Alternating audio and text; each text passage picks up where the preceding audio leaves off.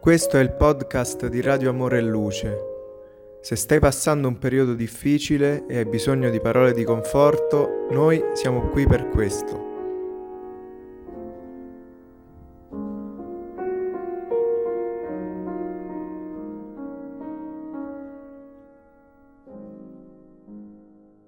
Paolo e Stefano, capitolo decimo, sulla via di Damasco.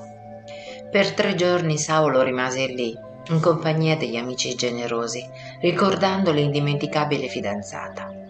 Profondamente abbattuto cercava di porre rimedio alle ferite intime, nella contemplazione del paesaggio che Abigail amava tanto. Come magra consolazione per il suo cuore disperato, cercava di conoscere le preoccupazioni della defunta negli ultimi tempi e con gli occhi umidi sentiva i riferimenti affettuosi di Ruth in tutto ciò che la riguardava. Accusava se stesso di non essere arrivato prima per strapparla alla dolorosa malattia.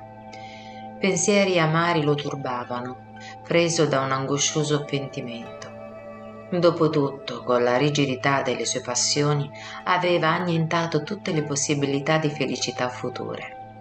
Nel rigore della sua persecuzione instancabile, Stefano aveva trovato il supplizio terribile. Nell'orgoglio inflessibile del cuore aveva portato la fidanzata alla tomba impenetrabile. Tuttavia non poteva dimenticare che doveva tutte le coincidenze dolorose a quel croci- Cristo crocifisso che non era stato in grado di comprendere.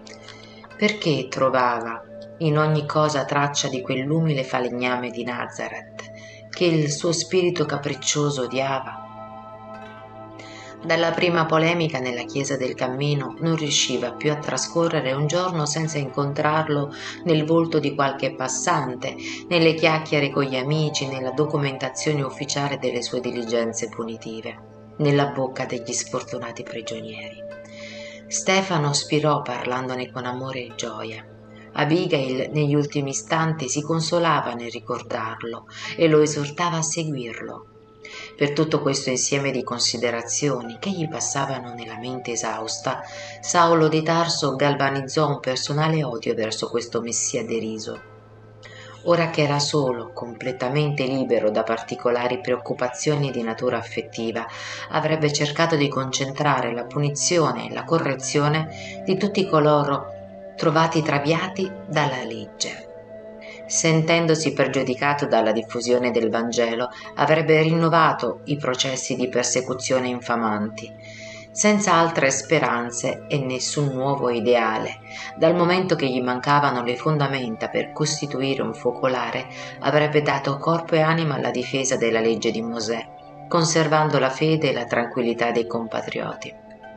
Alla vigilia del suo ritorno a Gerusalemme troviamo il giovane dottore in una conversazione privata con Zaccaria, che cercava di ascoltarlo attentamente. Dopotutto, disse Saulo pieno di preoccupazione, chi sarà questo vecchio che è riuscito ad affascinare Abigail al punto da farle abbracciare le strane dottrine del Nazareno? Bene, rispose l'altro senza molto interesse, è uno di quei poveri eremiti che si abbandonano spesso in lunghe meditazioni nel deserto per garantire il patrimonio spirituale della pupilla che Dio mi ha affidato, ho indagato sulle sue origini e le attività della sua vita, venendo a sapere che si tratta di un uomo onesto, anche se estremamente povero. In ogni caso, contestò il ragazzo con austerità, ancora non posso comprendere le ragioni della tua tolleranza. Come mai non insorgesti contro l'innovatore? Ho l'impressione che le idee tristi e assurde dei sostenitori del cammino hanno contribuito in modo decisivo alla malattia che ha ucciso la nostra povera Abigail. Ho riflettuto su tutto ciò, ma dopo il contatto con questo anacoreta onesto e umile, l'atteggiamento mentale della cara Abigail era pieno di immensa consolazione. Anania l'ha sempre trattata con profondo rispetto. Veniva a trovarla sempre allegro, non ha mai richiesto alcun compenso e così lo ha fatto con i miei dipendenti, rivelando una gentilezza senza limiti. Sarebbe allora lecito impedire, disprezzare i benefici. È vero che nella sfera della mia comprensione non posso accettare altre idee oltre quelle che ci furono insegnate dai nostri nonni, rispettabili e generosi, ma io stesso non mi giudico nel diritto di sottrarre all'altro l'oggetto delle sue più preziose consolazioni. La tua assenza, del resto, mi ha messo in una situazione difficile. Abigail ha fatto della tua persona il centro di tutto il suo interesse affettivo. Senza capire le ragioni che ti hanno portato a scomparire dalla nostra casa, mi sono impietosito della sua amarezza intima, tradotta in tristezza immutabile. La poverina non riusciva a nascondere le sue ferite ai nostri occhi amorevoli. Il ritrovo di un rimedio è stato provvidenziale. Dal giorno dell'incontro con Anania, Abigail era cambiata. Sembrava convertire qualsiasi problema in speranza di una vita migliore. Anche se malata, riceveva i mendicanti che venivano a parlarle di questo Gesù che anch'io non riesco a comprendere. Erano amici del quartiere, gente semplice, con le quali sembrava gioire. Prendendo atto del male irrimediabile che la consumava, Ruth e io accompagnavamo, accompagnavamo tutto questo con affetto. Come non fare così? Se c'era in gioco la pace spirituale di una figlia diletta negli ultimi giorni della sua vita. È possibile che ancora non riesci a capire le motivazioni della mia condotta in questo caso particolare? In sana coscienza sono giustificato perché so che ho, f- ho fatto il mio dovere, non le ho bloccato le risorse ritenute necessarie per la sua consolazione. Saulo lo ascoltò meravigliato. La serenità e la ponderazione di Zaccaria imprimevano con severità grandi e forti rimproveri. Le accuse velate al suo allontanamento dalla fidanzata, senza giustificato motivo, penetravano il suo cuore con lampi di rimorso struggente. Sì, disse meno aspro. Riconsidero meglio le ragioni che ti hanno indotto a sopportare tutto questo, ma non voglio, non posso e non devo esonerarmi dall'impegno assunto nei confronti della legge. Ma a che impegno ti riferisci? interrogò Zaccaria sorpreso. Voglio dire che ho bisogno di trovare Anania al fine di punirlo come si deve. Ma perché tutto questo, Saulo? obiettò Zaccaria dolorosamente colpito. Abigail è appena scesa nella tomba. Il suo spirito personificava la sensibilità e l'affetto. Ha sofferto profondamente per motivi che ignoriamo e che tu probabilmente conosci. L'unico conforto che ha trovato era proprio l'amicizia paterna di quel vecchio buono e onesto, e tu vuoi punirlo per il bene che ha fatto a una creatura amata e indimenticabile. Ma è la difesa della legge di Mosè che è in gioco, rispose il giovane Tarsense con fermezza. Tuttavia, avvertì Zaccaria sensatamente, ricercando nei testi sacri non ho trovato alcun riferimento che autorizzi a punire i benefattori. Il dottore della legge abbozzò un gesto di irritazione di fronte alla giusta osservazione, ma avvalendosi della sua ermeneutica considerò con astuzia. Una cosa è studiare la legge, un'altra è difendere la legge. Nel compito superiore in cui mi trovo sono costretto a considerare se il bene non nasconde il male che condanniamo. Qui sta la nostra differenza. Devo punire quelli che escono fuori strada, come tu hai bisogno di portare gli alberi nella tua fattoria. Ci fu un lungo silenzio. Assorti in profonde meditazioni e separati mentalmente e intimamente, fu Saulo che intonò a parlare, chiedendo Da quando Anania è assente da queste parti? Da più di due mesi. E sai per caso dove è andato? Abigail mi ha detto che era stato chiamato a Gerusalemme per confortare i malati nei quartieri poveri, data la difficile situazione che si era creata a causa delle persecuzioni. La sua nefasta influenza sarà ugualmente debellata dalle forze della nostra vigilanza. Tornando alla città domani, come pretendo, cercherò di capire dove si trova. Anania non, pla- non plagerà altre teste. Non immagina neanche la reazione che ha provocato nel mio animo, anche se non ci conosciamo personalmente. Zaccaria non poteva nascondere il suo disgusto e dichiarò nella semplicità della mia vita rurale non posso capire le ragioni di queste lotte religiose a Gerusalemme, ma poiché si tratta di problemi inerenti ai tuoi affari personali, non devo intromettermi sulle misure che ritieni più adatte. Saulo rimase per lungo tempo pensieroso, poi impresse nuove direzioni alla conversazione. Il giorno dopo, molto costernato, tornò alla città, desideroso di riempire il vuoto del cuore, perso nel labirinto delle sue ore libere. A nessuno rivelò la grande amarezza nascosta nella sua anima. Si chiuse in assoluto silenzio, riprendendo le funzioni religiose con espressione severa. Nelle, nel sole alto del mattino lo troviamo al sinedrio mentre interroga vivacemente un ausiliare di servizio. Isacco ha eseguito i miei ordini per l'informazione che desidero. Sì, signore, ho trovato tra i prigionieri un ragazzo che conosce il vecchio Anania. Bene, disse il dottore di Tarso evidentemente soddisfatto. E dove abita tale Anania? Ah, questo lui non lo vuole dire, anche se ho insistito molto, sostiene di non saperlo.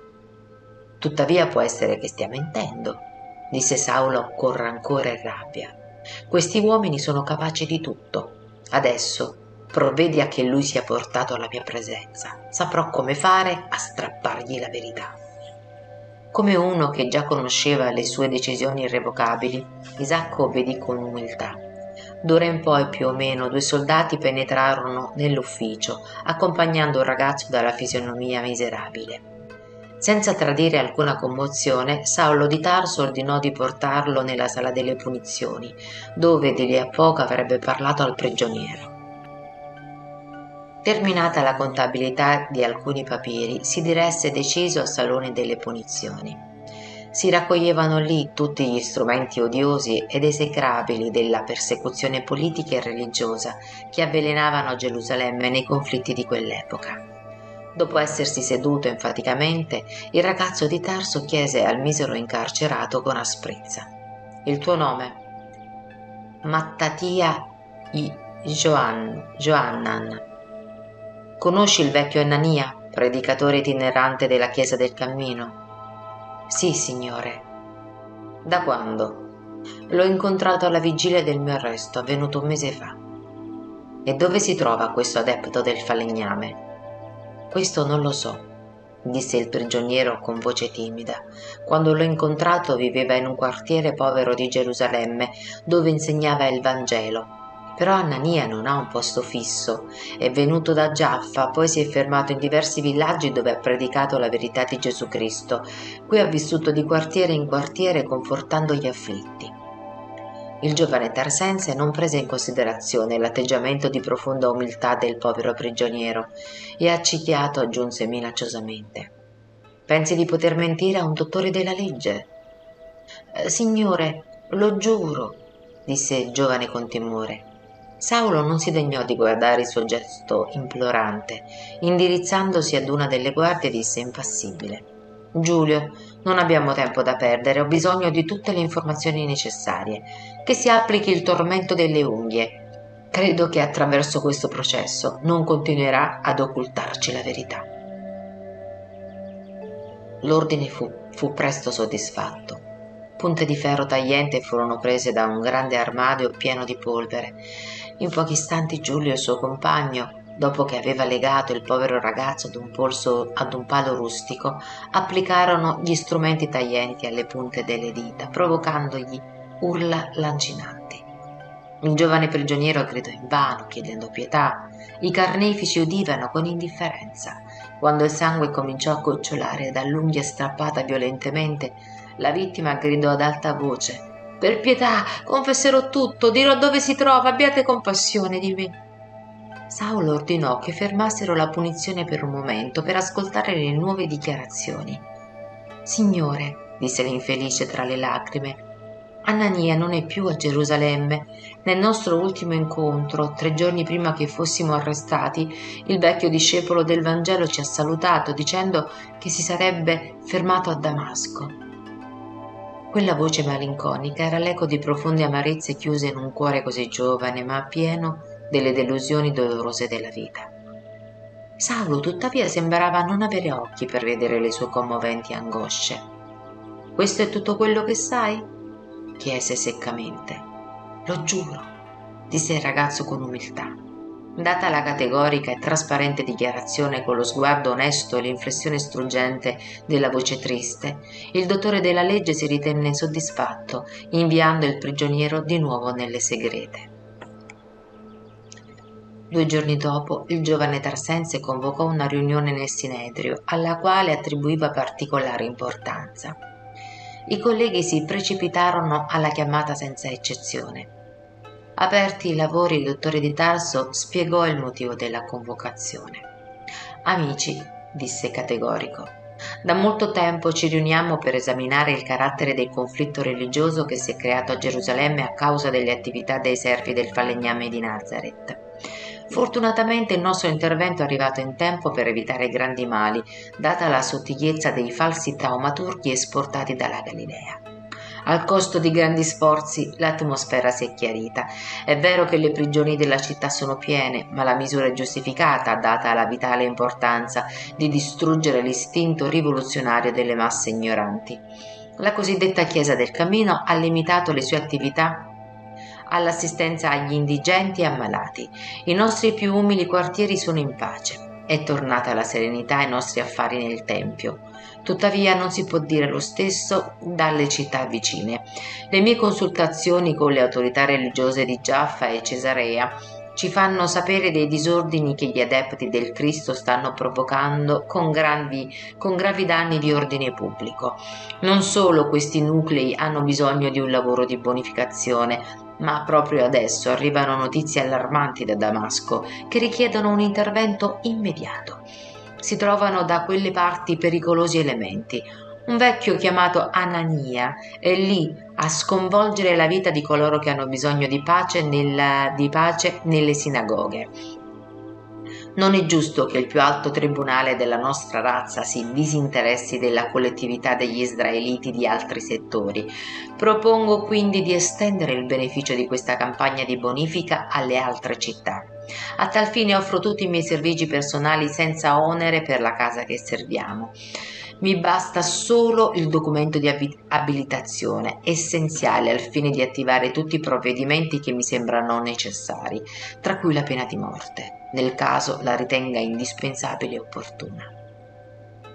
La proposta di Saulo fu accolta con dimostrazione di simpatia.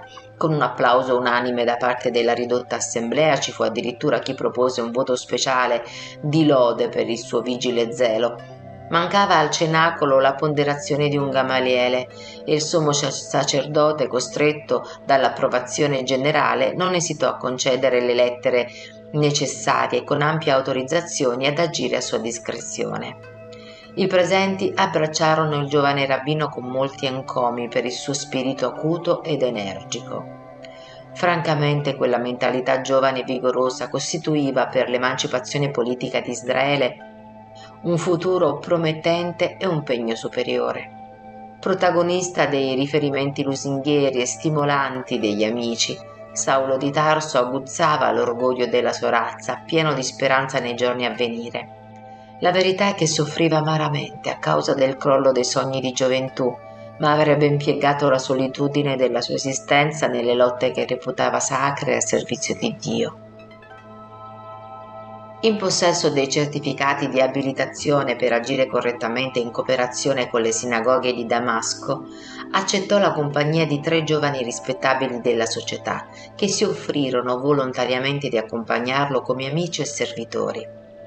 Dopo tre giorni la piccola cara- carovana si trasferì da Gerusalemme alla vasta pianura della Siria. Alla vigilia dell'arrivo, quasi alla fine del difficile e penoso viaggio, il giovane Tarsense sentiva il dolore dei ricordi amari che incombevano costantemente nella sua memoria. Forze segrete gli imponevano profonde domande. Gli passavano davanti agli occhi i primi sogni di gioventù. La sua anima si piegava in domande atroci era dall'adolescenza che cercava la pace interiore, aveva sete di stabilità per realizzare la sua carriera. Dove trovare quella serenità che fin dal principio era l'oggetto dei suoi pensieri più intimi? I maestri di Israele sostenevano per questo fine l'osservanza integrale della legge. Al di là di tutto aveva conservato i suoi principi. Già dagli impulsi iniziali della giovinezza aborriva il peccato Aveva consacrato il suo ideale di servire Dio con tutte le sue forze. Non esitava nell'esecuzione di tutto quello che considerava dovere, anche con azioni violente e rudi. Se era chiaro che aveva numerosi amici e ammiratori, aveva ugualmente potenti avversari, grazie al suo carattere inflessibile nell'adempiere gli obblighi considerati sacri.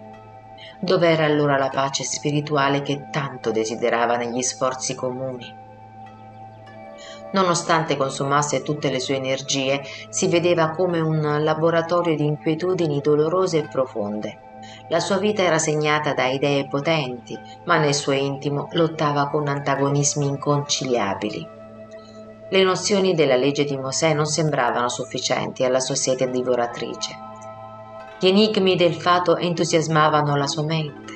Il mistero del dovere e dei diversi destini lo riempivano di enigmi insolubili e di oscure domande. Tuttavia quegli adepti del falegname crocifisso sfoggiavano una serenità sconosciuta. L'affermazione di ignoranza dei problemi più gravi della vita non prevalsero nel caso di Stefano poiché aveva un'intelligenza poderosa e la mostrò al momento della morte con una pace impressionante accompagnata da valori spirituali che gli infondevano stupore. Nonostante i compagni lo chiamassero all'attenzione sui primi paesaggi di, di Damasco che si disegnavano a distanza, Saulo non riusciva a sottrarsi all'oscuro soliloquio.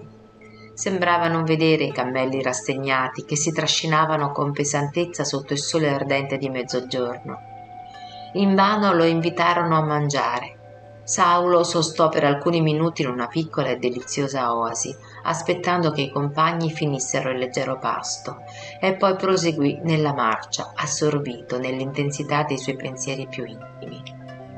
Lui stesso non riusciva a spiegare quello che stava accadendo. I suoi ricordi avevano raggiunto i periodi della prima infanzia tutto il suo passato laborioso si rivelò nitidamente in quell'esame introspettivo. Tra tutte le figure familiari il ricordo di Stefano Abigail era quello che più si distingueva, come a suggerirgli grandi domande. Perché i due fratelli di Corinto avevano avuto tale ascendenza in tutti i problemi del suo ego? Perché aveva aspettato Abigail attraverso tutte le strade della gioventù nell'idealizzazione di una vita pura.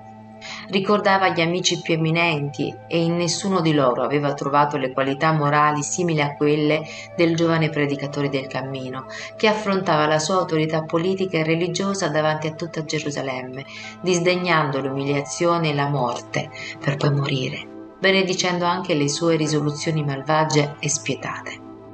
Che forza li univa nei labirinti del mondo, dato che il suo cuore non poteva più dimenticarli? La verità dolorosa è che si trovava senza pace interiore, nonostante la conquista e il godimento di tutte le prerogative e i privilegi tra le figure più eminenti della sua razza. Sfilavano nel pensiero le giovani donne che aveva incontrato nel corso della sua vita, le predilette della sua infanzia, ma in nessuna di loro poteva trovare le stesse caratteristiche di Abigail, che aveva indovinato i suoi desideri più segreti. Tormentato dalle profonde domande che si accumulavano nella sua mente, sembrò svegliarsi da un grande incubo. Doveva essere mezzogiorno. Ancora lontani i paesaggi di Damasco si presentavano con i loro contorni, spessi, spessi frutteti, cupole grigie che si delineavano a distanza bene in sella, mostrava l'equilibrio di un uomo abituato ai piaceri dello sport. Saulo andava avanti col suo atteggiamento dominatore.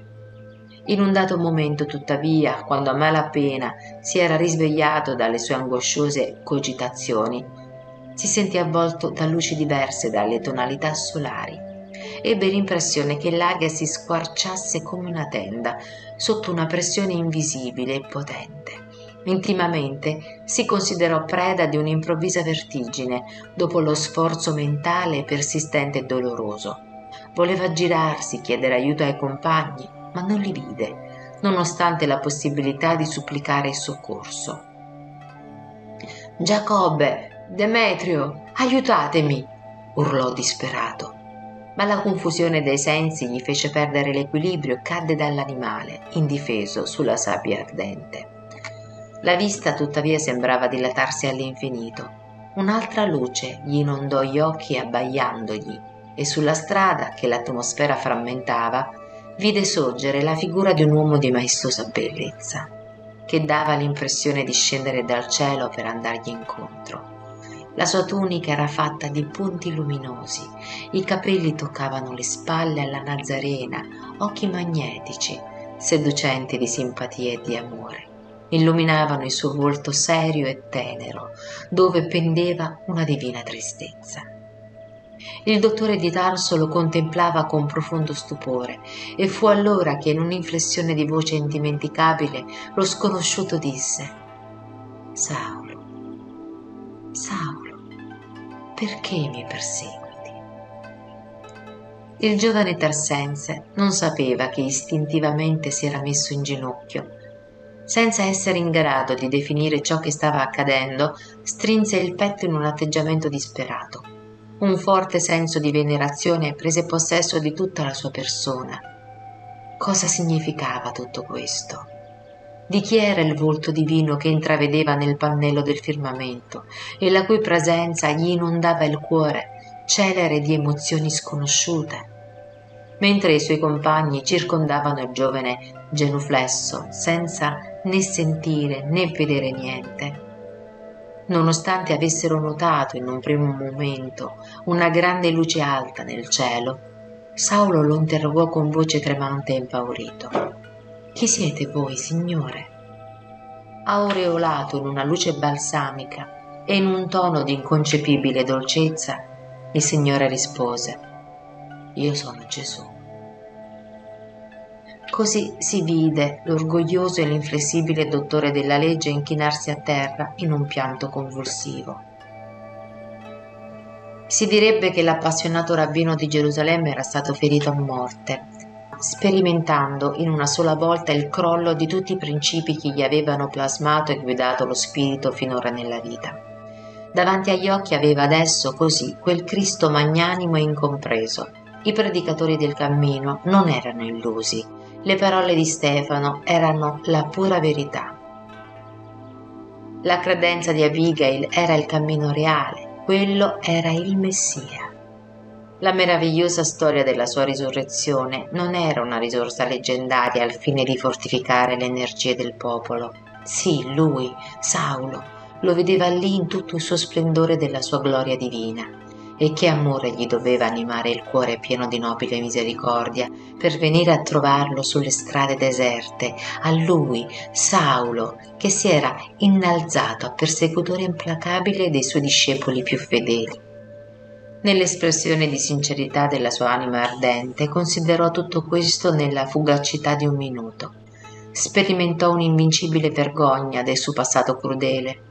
Un torrente di lacrime impietose lavavano il suo cuore. Voleva parlare, fare penitenza, piangere le sue infinite delusioni, gridare fedeltà e dedizione al Messio di Nazareth, ma il rammarico sincero dello spirito pentito e dilaniato gli imbrigliava la voce fu quando notò che Gesù si avvicinò e contemplandolo affettuosamente, il maestro gli toccò la spalla con tenerezza dicendo con inflessione paterna Non resistere agli aculei.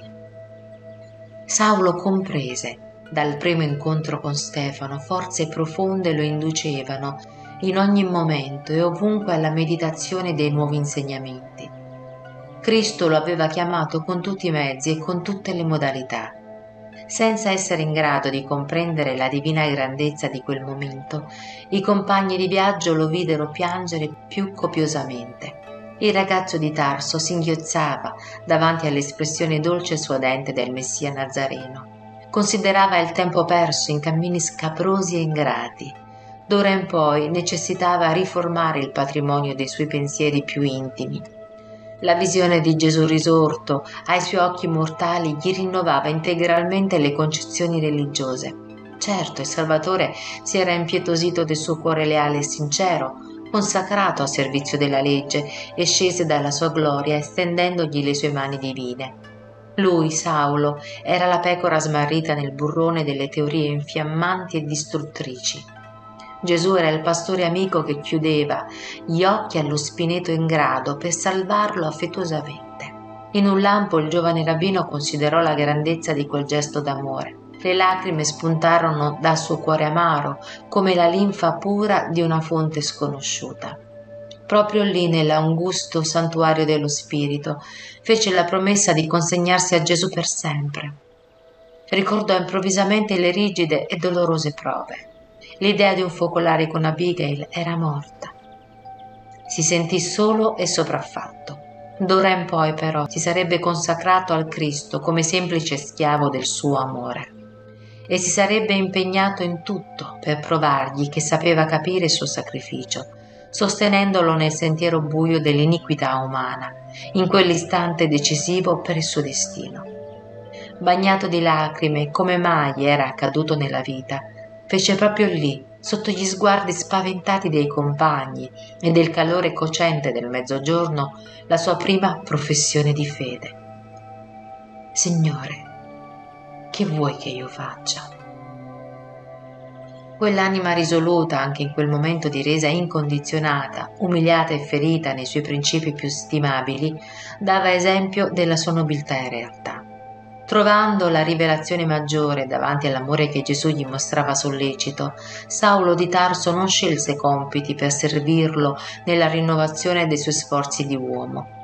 Consegnandosi anima e corpo come se fosse un servo insignificante, interrogava con umiltà cosa desiderava il Maestro dalla sua cooperazione. E fu allora che Gesù, contemplandolo più amorevolmente e dandogli a comprendere la necessità degli uomini di armonizzarsi nel lavoro comune dell'edificazione di tutti, nell'amore universale e in suo nome, chiarì generosamente Alzati, Saulo, entra in città e là ti sarà detto ciò che conviene fare. Così il giovane Trassense non percepì più il volto amorevole, avendo l'impressione di essere immerso in un mare di ombre. Prosternato, continuò a piangere, provocando pietà nei compagni. Si strofinò gli occhi come se volesse strappare il velo che gli oscurava la vista, ma riusciva solo a brancolare nel buio fitto. A poco a poco cominciò a rendersi conto della presenza degli amici, che sembravano commentare la situazione.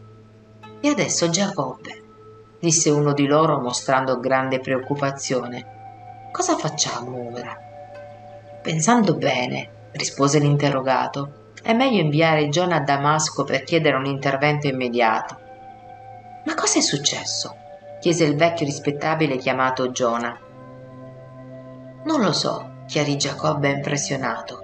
In un primo momento ho notato un'intensa luce nei cieli e poco dopo ho sentito che lui stava chiedendo aiuto. Non ho avuto il tempo di rispondere perché nello stesso momento lui è caduto dall'animale senza aspettare soccorso. Ciò che mi preoccupa, disse Demetrio, è questo dialogo con le ombre. Con chi parlerà? Se si sente solo la sua voce e non vediamo nessuno, che cosa starà accadendo qui in questo momento che non comprendiamo? Non percepite che il capo è in delirio, disse Giacobbe prudentemente. I grandi viaggi con il sole cocente di solito abbattono organismi più resistenti. Inoltre, come abbiamo visto fin dal mattino, sembrava depresso e malato. Non si è alimentato, si è indebolito a causa degli sforzi di questi giorni così lunghi che stiamo attraversando, da Gerusalemme con grande sacrificio. A mio avviso, concluse scuotendo la testa rattristato, questo è un caso di quelle febbri che colpiscono improvvisamente nel deserto. Il vecchio Giona, però, con gli occhi sgranati, fissava il rabbino che singhiozzava con grande meraviglia. Dopo aver sentito il parere dei compagni, impaurito come se temesse di offendere una qualche entità sconosciuta, disse ho grande esperienza di questi spostamenti con il sole a picco. Ho speso la mia gioventù conducendo cammelli attraverso i deserti dell'Arabia, ma non ho mai visto in questi luoghi un malato con queste caratteristiche. La febbre di quelli che cadono esauriti in nessun modo si manifesta come delirio e lacrime. Il malato cade, cade abbattuto senza reazioni. Qui però vediamo il capo come se stesse parlando con un uomo invisibile. Rifiuto di accettare questa ipotesi, ma ho il sospetto che in tutto questo ci siano i sortilegi di quelli del cammino. I seguaci del falegname conoscono processi magici che siamo lontani dal comprendere non ignoriamo che il dottore si è consacrato al compito di perseguirli ovunque si trovino. Forse hanno pianificato contro di lui una qualche crudele vendetta? Mi sono offerto di venire a Damasco per fuggire dai miei parenti che sembrano sedotti da queste nuove dottrine. Chi ha mai sentito parlare della cura della cecità con una semplice imposizione delle mani? Tuttavia mio fratello è guarito con il famoso Simon Pietro. Solo la stregoneria, a mio avviso, spiega queste cose. Vedendo tanti fatti misteriosi a casa mia, ho avuto paura di Satana e sono fuggito. Raccolto in se stesso, sorpreso in mezzo alle dense tenebri che lo avvolgevano, Saulo sentì i commenti da parte degli amici, sperimentando un grande abbattimento, come se fosse tornato esausto e cieco da un'enorme sconfitta. Asciugandosi le lacrime, chiamò uno di loro con profonda umiltà. Vennero tutti con sollecitudine. Che cosa è successo? chiese Giacobbe preoccupato e ansioso. Siamo afflitti per voi, state male, Signore, provvederemo a tutto ciò che giudicate necessario. Saulo fece un gesto triste e disse, Sono cieco. Ma è vero, chiese l'altro inquieto. Ho visto Gesù di Nazareth, disse contrito, totalmente cambiato. Giona fece un segno significativo come per confermare ai compagni che aveva ragione. Si guardarono tutti molto stupiti. Avevano capito istintivamente che il giovane rabbino era, cos- era sconnesso. Giacobbe, che era un amico più intimo, si mosse per primo e sottolineò Signore, ci dispiace per la vostra malattia, ma bisogna decidere sul riguardo il destino della carovana. Il dottore di Tarso, tuttavia, rivelando un'umiltà che non si conciliava con il suo temperamento dominatore, lasciò cadere una lacrima e rispose con profonda tristezza Giacobbe, non preoccuparti per me. Quanto a quello che devo fare, adesso ho bisogno di arrivare a Damasco senza indugio. Quanto a voi, e con la voce reticente che usciva dolorosamente, come se pressata da una grande angoscia, concluse in tono amaro. Fate ciò che volete, perché fino ad ora eravate i miei servi, ma da ora in poi anche io sono uno schiavo, non appartengo più a me stesso. Davanti a quella voce umile e triste, Giacobbe si mise a piangere. Aveva la piena convinzione che Saulo era impazzito. Chiamò i due compagni da parte e spiegò voi ritornate a Gerusalemme con la triste notizia, mentre io vado alla città vicina con il dottore per provvedere alla migliore soluzione. Lo porterò dai suoi amici e cercheremo l'aiuto di un medico. Noto che è estremamente disturbato. Il giovane rabbino prese conoscenza delle deliberazioni quasi senza sorpresa accettò passivamente la risoluzione del servo. A quell'ora immerso nelle ombre scure e profonde, aveva l'immaginazione ricca di congetture trascendenti. La cecità improvvisa non lo affliggeva. Nella forza di tale buio che riempiva gli occhi della carne, sembrava emergere la figura del radiante Gesù negli occhi dello spirito. Era giusto che cessassero le percezioni visive al fine di conservare per sempre la memoria del glorioso minuto della sua trasformazione per una vita più sublime. Saulo ricevette le osservazioni di Giacobbe con l'umiltà di un bambino. Senza lamentarsi, senza resistenza, sentì il trotto della carovana che se ne andava, mentre il vecchio servitore gli offriva il braccio amico preso da infinite paure. Con le lacrime che scendevano dagli occhi inespressivi, perso in quella visione impenetrabile nel vuoto, il dottore orgoglioso di Tarso, guidato da Giacobbe, proseguì a piedi sotto il sole cocente del primo pomeriggio. Commosso dalle benedizioni ricevute dalle sfere più alte della vita, Saulo pianse come mai aveva fatto prima. Era cieco e separato dai suoi. Dolorose angosce si chiudevano nel suo cuore oppresso, ma la visione del Cristo risuscitato, la sua parola indimenticabile, la sua espressione d'amore erano adesso presenti nella sua anima trasformata. Gesù è il Signore, inaccessibile alla morte.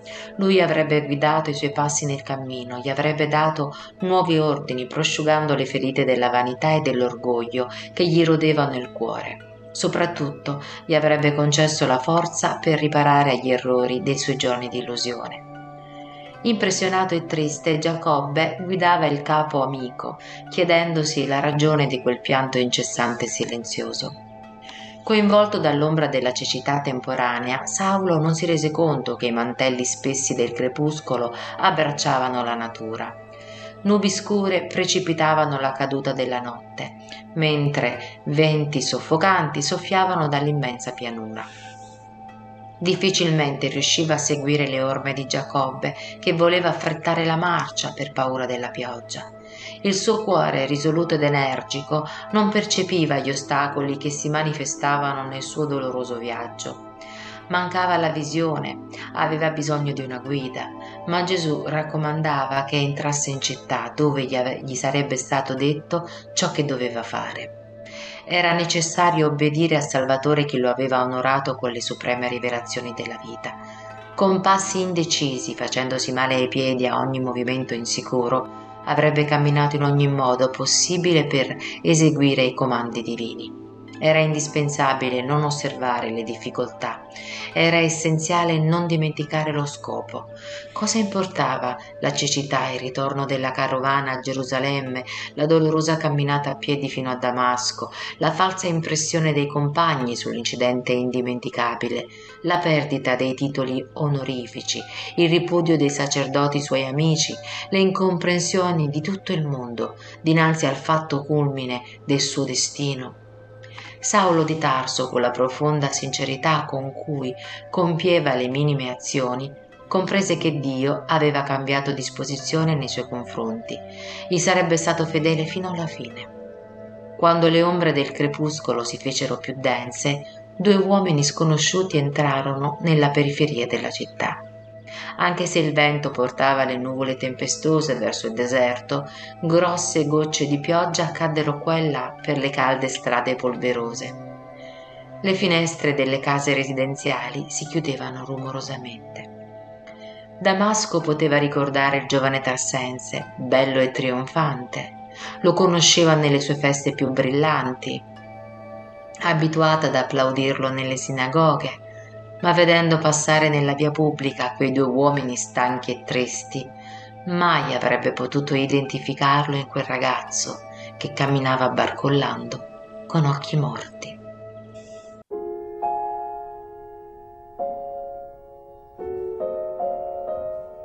Se ti è piaciuto il nostro messaggio, iscriviti al nostro canale per non perderti i prossimi episodi. A presto!